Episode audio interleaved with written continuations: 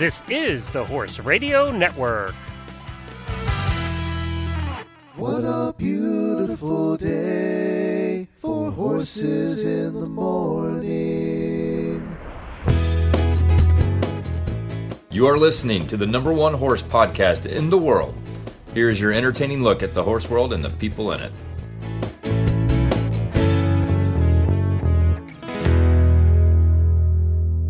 This is Glenn Geek from Ocala, Florida, and you're listening to Horses in the Morning on the Horse Radio Network for July the 22nd. This is episode 2730. This is normally our sales and breeding episode, but Kayla is off this month because of an announcement she made earlier in the week. If you missed it, she's moving to Ocala from Maryland and is in the process of doing that this week. I think making a few trips. Uh, so, congratulations to my new neighbor, Kayla. She'll be able to come into the studio and do the show more often. Also, as a reminder, the first Roadshow meetup is this Saturday, and we're not even on the road yet. That's right, it's here at Horse Radio Network headquarters in Ocala. If you live anywhere near Ocala and want to take the drive up and say hi, we will be here on Saturday. I think it starts at 4 or 5 o'clock in the afternoon. We have people coming up from Orlando and down near the Tampa area. We're just happy to see you all. We have lots of barbecue ordered, and uh, we're just going to have some fun here hanging out before we head out, which is on the 31st. Today, I thought I would share with you the first episodes of a brand new show on the network. It's called Equestrian B2B and hosted by Jen and Jen from the Equestrian Businesswomen Conference. If you're a woman in business in the horse world, this show is for you and the men can listen to if they want. I am going to share the first episode here. It's about protecting yourself as an equestrian business owner. What does it take to protect yourself physically, mentally, emotionally, and financially so that you can maintain and grow your business? So if you're in uh, equestrian business at all, this is a must listen and hopefully get you turned on to a brand new show uh, here on the network. Jamie and I will be back with new shows on Monday, and then Jen and I roll out on the 31st. We'll be doing shows, obviously, from the road, and Jamie will be part of those shows. We'll be connecting her in remotely. But if you do want to meet Jamie, the place to do it is the weekend of August the 7th. We're going to be in Lexington, Kentucky, and doing a meetup at the Carriage Association of America at the Kentucky Horse Park. So you'll be able to meet her and Jennifer and I all in one spot. It's the only time in this five week journey that that's going to happen. If you want to see where all the meetups are, go to horseradionetwork.com and click on the banner at the top of the page. Enjoy this brand new show, Equestrian B2B. Hi, I'm Jennifer Wood. And I'm Jennifer Connor. And we're from Equestrian Businesswomen, and you're listening to Equestrian B2B, the podcast that brings together industry leaders, entrepreneurs, and equestrians for conversations about how they build and sustain a successful business. On today's show, we cover protecting yourself as an equestrian business owner. What does it take to protect yourself physically, mentally, emotionally, financially, so that you can maintain and grow your business? Our guests are Dr. Darby Bonomi, a sports and performance psychologist, and Laura Kestner, a corporate human resource director and riding instructor.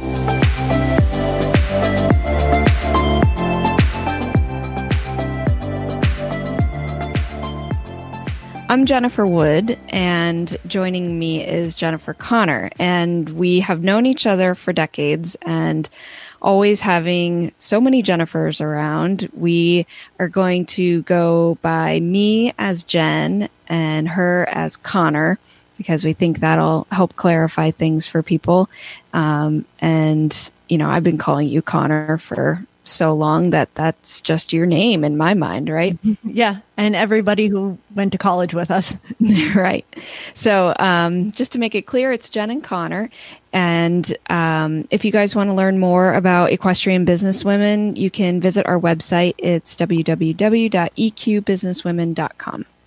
So I founded Equestrian Businesswomen three years ago um, with the goal of really starting conversations about businesses and how women can help each other in business. And what really led to a natural fit was a podcast and doing it with my friend of 24 years, Jennifer Connor, um, I think is going to be so much fun. And I'm so excited to start this podcast and be able to join you and talk to so many amazing people in our industry Yeah, when you came to me with the idea about equestrian business women, I was really excited because I was at a point in my life where I really wanted to dip my feet into some entrepreneurial business. And I think that having the support of a lot of women is important behind it. So I was really happy when you asked me to do it. And I really love podcasts. So I think that it was a great fit for this to, re- to have a good reach for all the equestrian business women out there you know, you and I um, have known each other so long, and we've we lived together. We were roommates, um, and we both teammates. have teammates at University of South Carolina. Um, go Gamecocks, co-captains, and uh, you know it's. Um, and we both bring like such different experiences in the equestrian world too. You know, you growing up with it in your family, and um, and the different jobs that we've had along the way. So I think it'll be really cool to be able to share that and um, talk to people in in those instances and and be able to yeah have amazing conversations. Yeah, from different backgrounds, being in the standard bred industry, I being able to bring in some of the racing aspect and also a small family run business. It, it's going to be interesting for me because I think that there's things that I can learn from it. For sure, me too. And um, that's kind of, you know, what I think is the best part is I get to learn and grow along with it. Our first guest is Laura Kestner, who is currently the Director of Human Resources at Mohawk Auto Group, the largest Honda and Chevrolet dealership in the Northeast. Previously, she was the practice manager of and Riddle Equine Hospital in Saratoga Springs, she began riding in college for a PE credit, and horses have been her passion ever since. And our second guest is Dr. Darby Bonomi, PhD. She's a sport and performance psychologist who works with equestrians of all disciplines, as well as other athletes, to achieve optimal performance in and out of competition. A licensed psychologist, Dr. Bonomi has helped clients fulfill their goals for over 25 years. She also regularly competes in the amateur owner hunters and hunter derbies throughout California. Hey guys, so um, we're so excited to have you here to talk to us. Um, and, you know, in an earlier conversation, what really kind of stuck out to me um, in what you guys do and what you're passionate about is helping people protect themselves and you know, whether that's physically, mentally, emotionally, or financially, um, I think it really came out when we were talking to you and, you know, the passion between your, um, your life with horses and the the skills and the experience that you have in your work. Um, so we would love to, you know, start the conversation and in talking about that and, and what you guys do and how you've developed um, your careers. Laura, do you um, have some thoughts on that?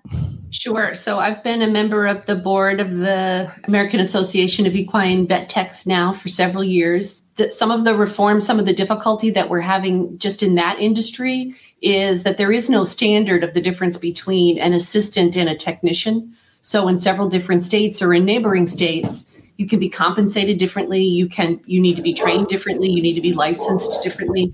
So that's one of the things undermining really a, a fair nas- nationwide pay structure pay scale and right. even expectation of benefits and expectation of safety. And um, so that's something we've been working with. But as far as you know safe conditions um, optimal conditions and even just conditions that are consistent with what anybody would expect in the workplace. That's something we've been working on. Yeah. I think we see that kind of across the industry as a whole. There aren't a lot of of um, of ways to show, you know, consistent salaries and benefits and what comes with certain positions in the industry. And I wonder about, you know, regulation for that outside of what each state does as a general employee. Um, and, you know, I think where we see that, you know, in vet techs, in grooms, um, in a lot of positions that are really independent contractors as a as opposed to full time employees because so many people in this industry don't hire as full time employees. And that's why they're able to get away with some of the terrible conditions that our friends that are working in the equine industry have to work in. Some of the mm-hmm. some of our friends are working in dangerous places. They're working uh, extraordinary hours. They're tired. Um, and they're required to be working at the highest level for the least amount of money with the least amount of protections. Yeah. Do you think there's a way for small businesses to that it's affordable for them to start implementing some programs for their employees? Absolutely. Most small businesses are in the same they're they're usually in a town or they're usually in a community and it's the same problem that most small businesses are facing. Health insurance, insurance protection, things like that. Those rates go down when you're in a larger group. So definitely joining a chamber of commerce, joining an association like the AAEVT, joining um, any association that's local puts you in a larger pool that automatically helps work to lower your rates. It also gives you access to people that are working in not the same industry, but they have the same problem. They're a small business, they have a few employees, and they don't know how to hire, um, maybe how to hire the right person. They don't know how to compensate them best. Yeah. Somebody else with a hair salon or a small sh- auto repair shop or any one of those like second level businesses, small businesses in your town, they're all facing the same problems. Mm-hmm. So you can pool your resources together. Somebody's already solved this. You should take advantage of the knowledge that's in your town to give you that help. Right. That's a great idea. I would I would not have thought about that. You know, I think we kind of work in a silo sometimes in our industry and um and don't always look out to other um, industries to see how things are done and how things could be done better. And that's yeah. something that people in the agricultural business in general have a difficult time for. I think that a mm-hmm. lot of people that are attracted to horses are independent. They would like to work for themselves. They're entrepreneurial. They would love to run their own business. That's the kind of group that you should try to align yourself with because they've already solved some of the problems that you're facing right now. And right. you have an insight into, I think, specifically, you know, cost containment. I've never met anybody better at containing costs than someone who works in a barn. I mean, look at all of the, the uses we have for baling twine and the, you know, the way that we can make anything work, you know, until other places could learn something from our capacity for resourcefulness. Yeah. And I think, you know, it's about not only if you're an employee protecting yourself, but um, if you're the business owner, protecting your business, but also protecting your employees too. You know, you want to be the person who's providing a safe workplace and um, and having that reciprocal relationship with them and showing them that you care.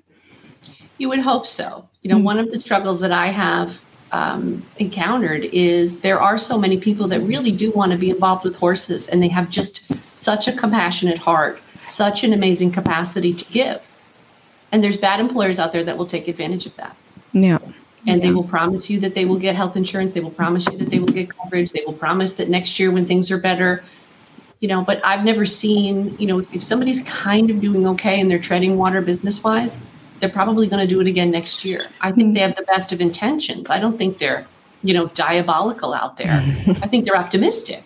Yeah. But I think you have to be realistic. If this is the money that's going to buy the groceries and put food on the table and advance you to the next thing, I think it's perfectly okay for you to be clear with yourself and clear with your employer about what you expect and what you'll give in exchange. Yeah. And Darby, coming from the psychology background, is there a way people can kind of prepare themselves or things that they can do so that they can learn to advocate for themselves? Um, I um I, I, mean I work with a lot of young trainers and um, we talk about this all the time, right? Young trainers particularly um, uh, tend to I mean I'm thinking about trainers. I don't work with grooms or, or other folks generally, but um, but young trainers have the same a, lot of the same troubles and um, I encourage them definitely to set boundaries just like what you were saying it's like well what do you need you have to set boundaries right you have to set time uh, time limits for your business. You can't be working 6 a.m. to 8 p.m. every night, right? To be um, to really be aware of what your limitations are and um, and what you need for to for to sustain your business in the long term.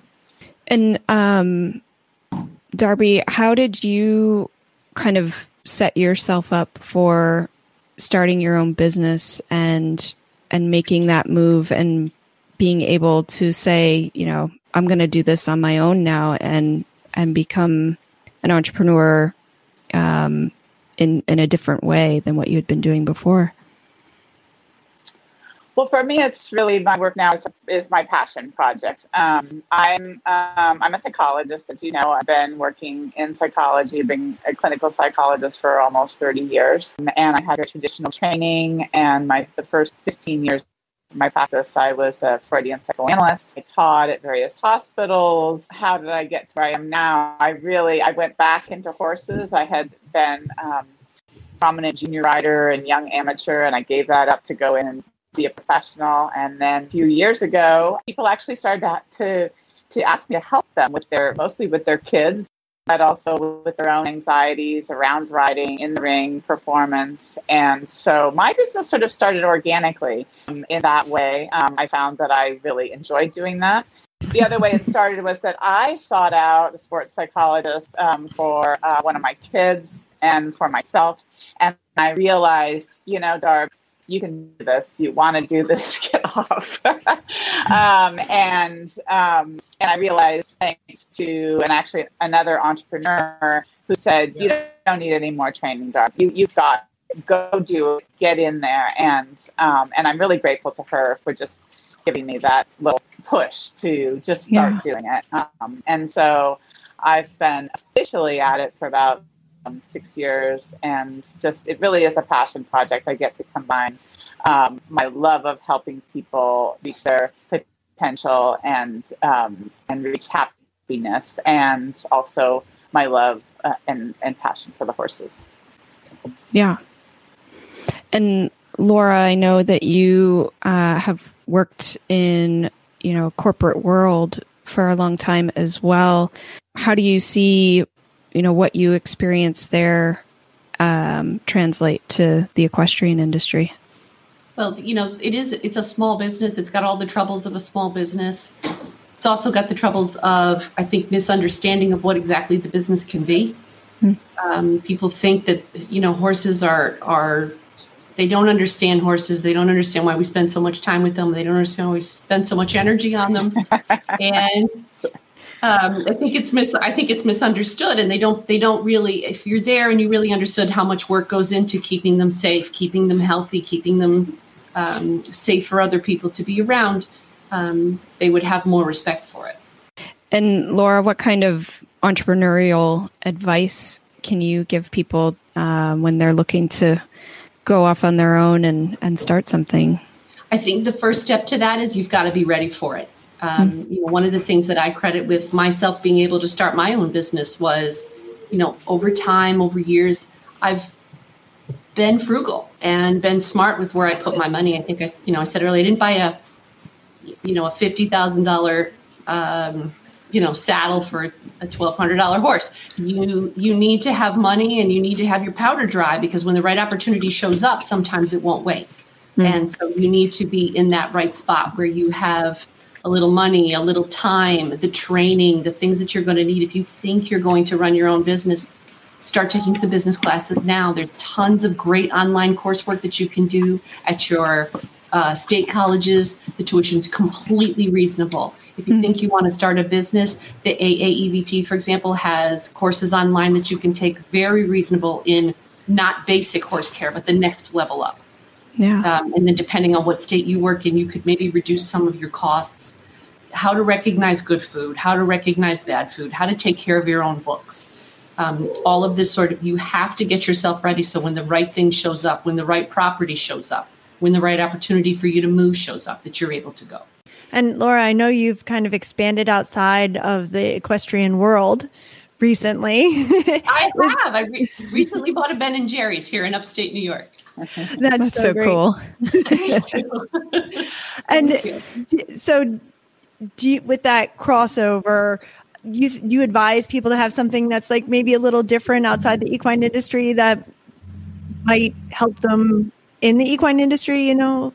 I think definitely if you're going to run a business, you know, the more people you know, the more uh, businesses that you can interact with. You know, the trouble that uh, that I have recognized or I've seen in my neck of the woods here is that the equine job is the second one in the house. It's not the primary job that's paying the mortgage. It's not the one that's paying the car insurance. And so when something has to give, that's the one that gives. Mm-hmm. And that's true for women. That's true for people with small businesses all over the country. And that's, you're going to have to decide, right? Like if you're going to be the primary business, then everybody in the family's got to be in on that being the primary business. If you're going to be the secondary business, then you should be reasonable with the expectations of time and money and energy. Um, I've seen so many barns, people overbuy, over improve, over, over, over, and they have one job loss, a few months with nobody working, one car accident where they can't get around as easily, and then the business starts to struggle. They start to tread water, the whole thing goes under, and two years later, you're selling it at a loss, and somebody picks it up and starts all over again. And that's not sustainable for any of us. It doesn't raise us up as women, it doesn't raise us up as equestrians, and we should probably pay attention to the way that we're you know managing our money managing our time and being realistic with how we spend both. Yeah. And I think at the same time, you know, you talk about being ready and prepared. And Darby, maybe you can speak to, you know, mentally how you get to that point because I think that's one of the hardest things as well. I mean, you can save a lot of money, but you know, mm-hmm. are you ready to take that next step and um, can you handle everything that comes along with running your own business?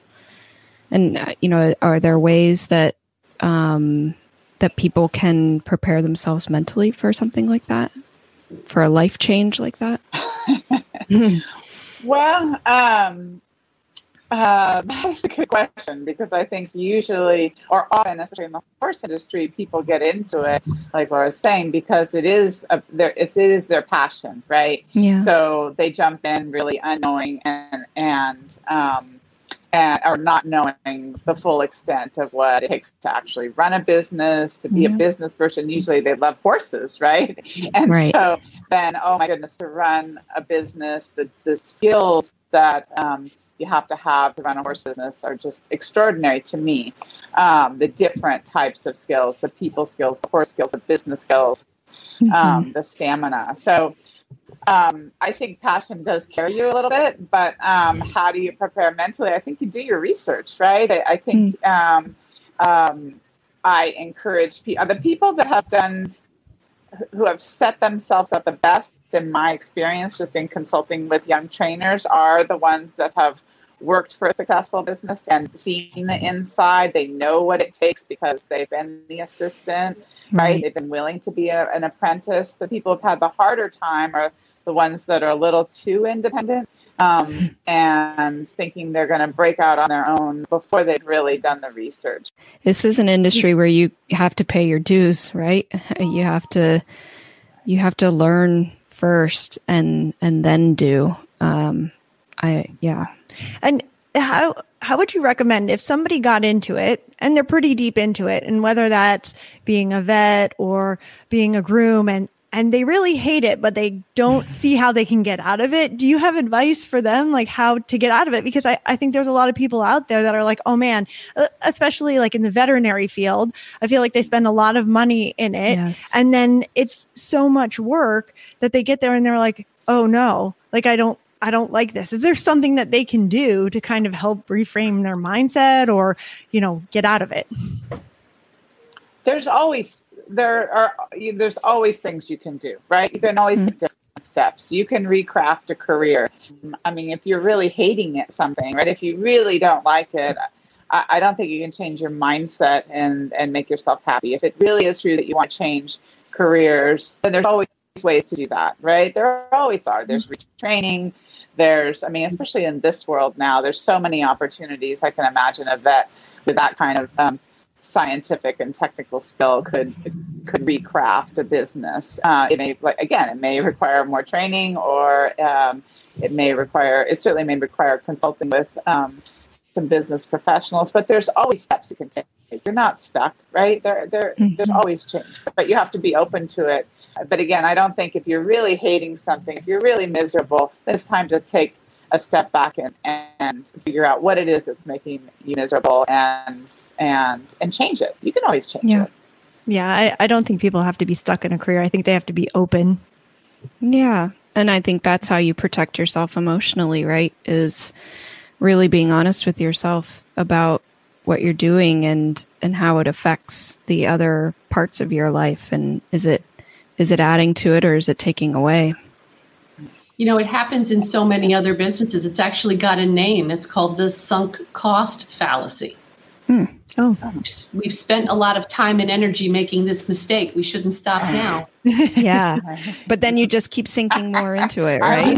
We're in. I mean, so it's so, you know it's so prevalent that the, that it has a name, and there's you know that's that's the first step to this is understanding really what you're dealing with, and mm-hmm. And acknowledging it. It's okay. This happens everywhere. Companies roll out giant software programs that don't work, but we Right. spend a lot of time and Yeah. money and energy putting this in, so we shouldn't. Yeah, right. But organizations that are open to change, you know, at all levels, they have to be realistic about what they've done and where they're headed. And, and when something doesn't work, you have to be willing to change. hmm yeah. And I, I personally think that women are used to this, right? You know, we we recraft ourselves in our lives, especially if we have families. We do it a few times during our lives, and I see it all the time, right? You're in a different phase with your Mhm. family, and now it's time, right? You've been maybe you've been home for a period of time, and I mean that was true for me. And then I had to recraft. I recrafted myself a few times, right? Yeah. Um, I stopped a really um, intense clinical career, which I thought I was going to go a certain direction, and then I had my kids, and I, I I wanted to change. Actually, I you know I felt different, and so I recrafted my career to work mostly in schools and and do parenting classes and parenting work, and then recrafted again when horses when I reclaimed horses in my life. So I but I see this all the time with women, um, and I'm yeah I am really proud of lots of my clients who have recrafted their lives. I see so many women work and work and work and work, and they just are digging a hole deeper and deeper and deeper. Hmm. I think you just you hit on something so important. Like it's okay to not follow everything to the absolute bitter end. It is hmm. okay to realize that you Yeah, realize how this story is going to go and, and and pull yourself up or or pull the nose of that plane up before it crashes. It's okay. You don't have to let everything burn to the ground to prove that you tried as hard as you could. It's okay to preserve yourself, your family, and your friends, and your relationships, and your money. To be, it's okay to be all right. Yeah. Yeah. Right. That's another seeing opportunity and taking advantage of it. You know, what is an opportunity? It's, yeah, it's a change. And if that change is stepping away from something uh, that you invested a lot in, you know, of yourself and your time and your effort, and um, and being able to say, okay, that that was that. It's done now, and I'm going to do something different. Um, I really love looking at it that way. You know, rather than a failure, it's it's an opportunity Right. for something new and different. and and that's I'm really glad you used that word because um, right? I really want to encourage people not not to fear failure right? I always say don't waste a good mistake. And I, of course I'm coaching riders a lot right? But don't waste a good mistake. So if you if, if you made some decision that was a mistake don't waste it. Study it. Analyze it right? Learn from it. Uh, don't beat yourself into the ground for it. So you make a mistake. I mean I always say how many mistakes have I made already today right? Um, but you know don't don't be afraid. Failure is uh, uh, you know you you know you go ahead and risk failure. Um, don't be afraid of it. Pick yourself up. Keep going. Learn from it. Hmm Yeah, that's a hard step to take, I think, and and be comfortable in that um, in that feeling. I have a hard, a really hard time with that, like trying new things, and if I'm not good at it right away, I don't want to continue because I suck, and you know, it's like I don't like not being very good at what I do every time. right. I'm golfing right now, so Oh no! yeah. I started o- on a golf league, so I'm learning quickly. That's awesome. Yeah, yeah. Uh, it's tough. It's tough to swallow. But I'm going to think about uh, not wasting good mistakes. yeah, right. I right. I mean, I find I, I work with a lot of teenagers, and uh, you know, everybody's really, really perfectionistic. Um, well, the adults are too, but with the kids, especially, I want to teach them early on. Right? They, they're so afraid they're not going to be perfect. They're not going to look perfect. They're not going to somehow some right, and it it really they're going to make some mistake, and it just it tightens them up so much they can't ride or they can't do they can't think Mm-hmm. right? This Yeah. fear that I'm mm-hmm. going to make a mistake. And I think it's really culturally quite prevalent right now. And, right, Yeah. everybody's supposed to get straight A's. Everybody's supposed to look like a fashion model and every, you know, all, uh, you know what I'm talking about. So mm-hmm. I like to push them like, so what if you make a mistake, right? Right? Right. Pick yourself up. And setting right? Turn that realistic- around. setting Yeah. realistic goals. You know, I, I worked Right. at a barn and, and my lane was beginners. If you were scared or you were going to cry, I'm in. I'm your new coach. I'm up. And and I loved it, but also I needed support from the rest of the community that like this is my lane. Like I know I'm never going to be walking into the finals anywhere. I'm not going to be holding a horse for some Olympian. That's not my mm-hmm. thing. My job is to spread, you know, the love of that I have for these animals and the love that I have for my sport to especially young women. Let's make them be brave. Let's make them be proud of their bodies and what they'll do. And mm-hmm. you know, a snotty pony will turn you into a really great woman. She And- does. And that's Yep. you know, that's enough. It's okay if mm-hmm. you're jumping three feet. It's okay if you're going around a crossrail. It's okay if you're not doing any of that. Yeah. You know, Yeah. support each other in our businesses. And if you're profitable and everybody's safe, I'm in.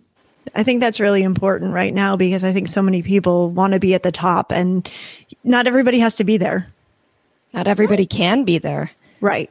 frankly. I mean, right. Yeah. not everybody Right. has that um that total mix of factors that makes somebody the best. Um and that's okay. You know, there's a reason why there's different levels um all the way up, whether it's riding or in business. Right. Yeah. Not everybody has to build a Fortune 500 company. You can have a nice Yeah. business.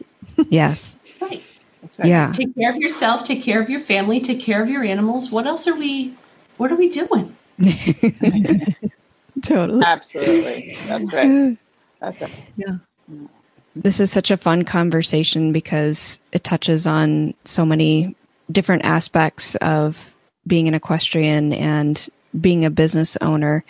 Um, and, you know, I'm wondering if you guys, you know, see any trends or, um, you know, whether in the industry or outside of it, of of how to really sustain a business and and how to really keep your heart in it um and how do you keep that interest going? You know once we've talked a lot about change and and opportunity but once you've done that step how do you keep that going and maybe you can each speak to that on your perspectives Uh, well, I, I, can say, sort of speak philosophically a little bit, that um, I think it's really important to know, I, I call it knowing your why.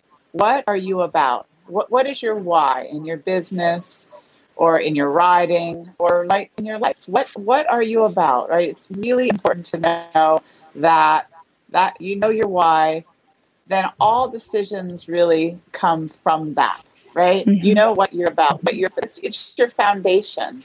And I think um, in your horse business, let's say you're, you know, I, I, um, you know, what, what is it that you're, what is the essence? What's your why? What's your reason? You know, and that's your guiding light. And if you stay true to that, then you're going to be connected with your passion. And then if you're connected with your passion, you know, a lot of things are going to work out. It's not the only thing, but it does help um, right? It's a very hard, right? The horse industry is, as we know, it's it's got a really a lot of hard aspects. But I would advise people to really connect with their why because I see people who get kind of lost by that in that. yeah Yeah. great I have to say, I agree with that completely. I think you find your why and I think you guard it. I think you find a coach or an instructor who supports you in if you never want to go over a cross rail and you know i used to tell people you know you pay me the same. If you're jumping two foot you're jumping a cross rail or you're just sitting up there walking around it's the same lesson. And i'm not wrapped up in in where you know you go as long as you're happy. As yeah. long as you're having a good time and that's how you have a good business. Satisfied customers that are getting what they want in a safe place are going to continue to come back to you. And that's what you can provide to your customers, I think you're going to have a successful business. Great. Yeah. How about with goal setting? Like, because it's kind of in the same area. Um, what what do you have for advice for people to like start setting goals towards either their business or in their riding or or anything like that? Um, well, I'll just go ahead. I, I mean, I always encourage people to have a short term right hat. Know where you want to be in six months. Where do you want to be in a year? Where do you want to be in five years? Okay, ten years. What do you envi- What do you vision? You have to know where you where where you want to go. You set that intention, and then that then you follow those steps um, it, it just informs so many decisions. If I know where I want to be next year, right, it's going to inform just a myriad of decisions. I would agree. I think you set a goal based on, you know, what what is this in my life? What is this going to be? Is this going to be a side gig? Is this going to be my main income? Um, you know, and then make sure that you enforce that boundary in your life so that you're able to, you know, if this is the side gig, then you can't go to every show every weekend all summer You'll be a bad girlfriend. You'll be a bad wife. You'll be a bad mom. You'll be a bad friend. You'll be a bad everything. You'll blow up all the roles that you have. So, mm-hmm. well, what's a realistic expectation for the people that are employing you? What's a realistic expectation for the, the kind of work that you want to do and the customer that you want to have? We just want to finish up with a few quick questions. Um, just first thing that comes to your mind, a phrase, a sentence. Um, Connor, if you want to start with the first one. Sure. The first one is what is one action that women take that women can take to make a big difference in their life? It's the sunk cost thing. Don't keep digging that hole. You know you're in a hole, you're in it up to your knees. Don't dig until you're up to your waist. yeah. And, and Darby. I, and I would say something that's related, which is don't get so perfectionistic. Go out there, do it, try it. Um, uh, don't don't don't feel that you have to know every single thing before you get started, right? Don't let perfectionism drag you down. Uh, second question What is the best habit that keeps you motivated? Good sleep. Good sleep. yeah. good one. Yeah. For, for me, it's definitely um, my workout. Like I have to work out every day for my yeah I do it for my physical health and so that I can ride, but it's also really for my mental health. I'm a better person after the workout than before the workout. oh, and the third question is kind of a fun one. It's my favorite one, actually. What is your favorite equine movie? Black Stallion. oh, there you go. I, I, Black Beauty. Black Beauty. Well, we wanted to say thank you so much for joining us today and um, the great tips that, uh, frankly, I'm going to start using as well and and remembering and um, we hope that it, it helps some of our listeners as well. Equitana USA, the world's premier equine expo celebration, is coming to the Kentucky Horse Park October 1st to the 3rd, 2021. If you're looking to shop for you and your horse and learn from top professionals like Laura Graves, Danny Waldman, and Jim Masterson for three full days, and then enjoy a spectacular evening show, this is the place to be. All equestrian B2B podcast listeners get $10 off tickets now through July 31st with code EQB10. Get yours today at www.equitanausa.com. See you there. Well, that was really fun for our first interviews. I really enjoyed talking to both those ladies. And I something that really stuck with me was when Darby was talking about know your why. Right. For sure. I think it sounds, you know, like setting a mission statement and I um and it works personally, right? So everybody thinks of mission statements as something for a business, but I think you could have one for yourself too and really that can guide where you go in your business and whether, you know, it's serving you and whether it's fulfilling. Oh yeah, I think it really should help you in your goal setting too. Which I'm a, I'm a big believer in the goal setting, and I am also a big believer in having a personal mission statement. It kind of guides me through through changes and in my life too. Like, does it does it is it in line? Mhm. yeah is it keeping you happy and fulfilled and um and able to really capitalize on what's to come Definitely, you have to know where you want to go in order to get there, right? right set a map Yeah. And I, Well- I've the know your why I, I've believed in for quite a while from uh, reading some books by Simon Sinek. and what does it say in there does it is it a lot of the same thoughts Yeah, same thoughts. Just make sure that you know why you're doing things. Mm-hmm. Don't just blindly go into to something and then find out you're lost. well and i think yeah that'll help us along the way and um and in this podcast too we know why we want to do it and what we're looking to get out of it and um i think it'll be something that others will enjoy too Yeah, I think it's a a great starting point for everybody for our podcast and then for everybody who's listening. You can find the links to today's guests and the show notes at eqbusinesswomen.com. Our podcast, Equestrian B2B, will be out twice a month on the 1st and 15th of every month. You can follow us at eqbusinesswomen.com as well as on Facebook and Instagram. Our show will go out to all podcast players. Wherever you get your podcast, you'll be able to find it in the next couple of weeks. You can have all 20 plus shows of the Horse Radio Network with you wherever you go with our free app for iPhone and Android. Go to your app store and search Horse Radio Network. Now go find your why.